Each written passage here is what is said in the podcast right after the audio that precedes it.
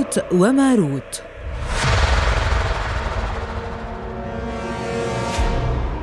أرض بابل القديمة.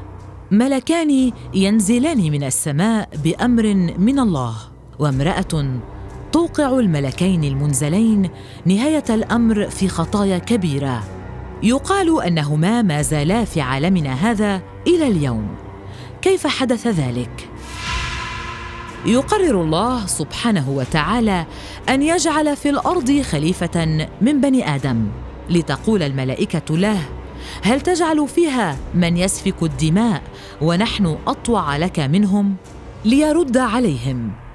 إني أعلم ما لا تعلمون. لينتهي النقاش بأن أمر الله الملائكة باختيار ملكين ينزلهما إلى الأرض وسيضع فيهما شهوة بني آدم. كي ينتهي الفصال على أمر الطاعة.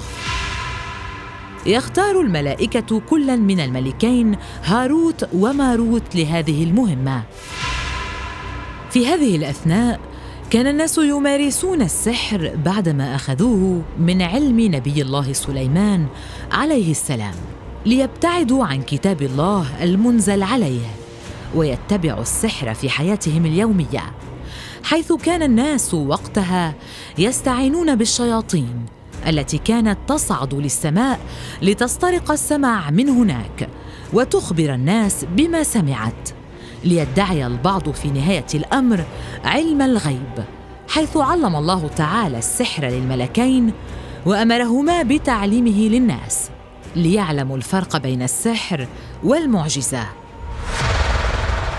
ينزل الملكان أرض بابل في العراق لا يوجد اتفاق واضح على وقت نزول الملكين لكن الإجماع قد تم على أنهم قد نزلوا بعد وفاة نبي الله سليمان عليه السلام وذلك لمهمة محددة وواضحة.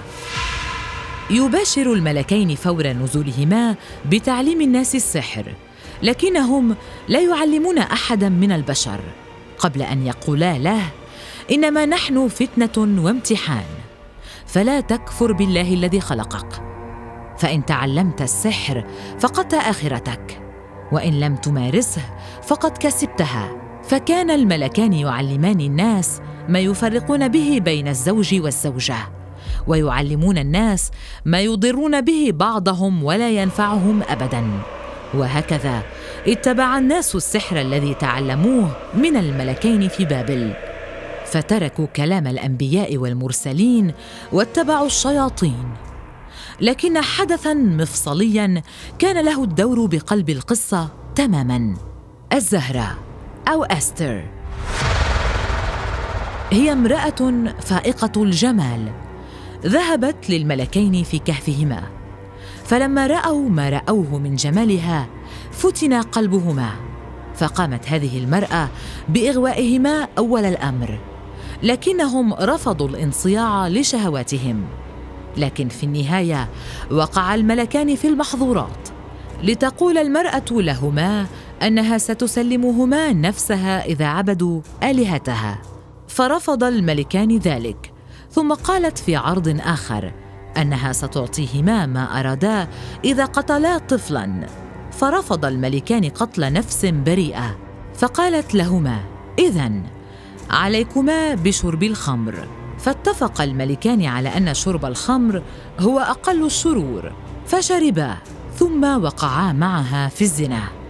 ثم شهد طفل ما جرى مصادفة فقتلاه كي لا يتم فتحهما وأيضا كانت قد طلبت منهما تعليمها الكلمة التي إذا نطقت بها صعدت للسماء فعلماها إياها.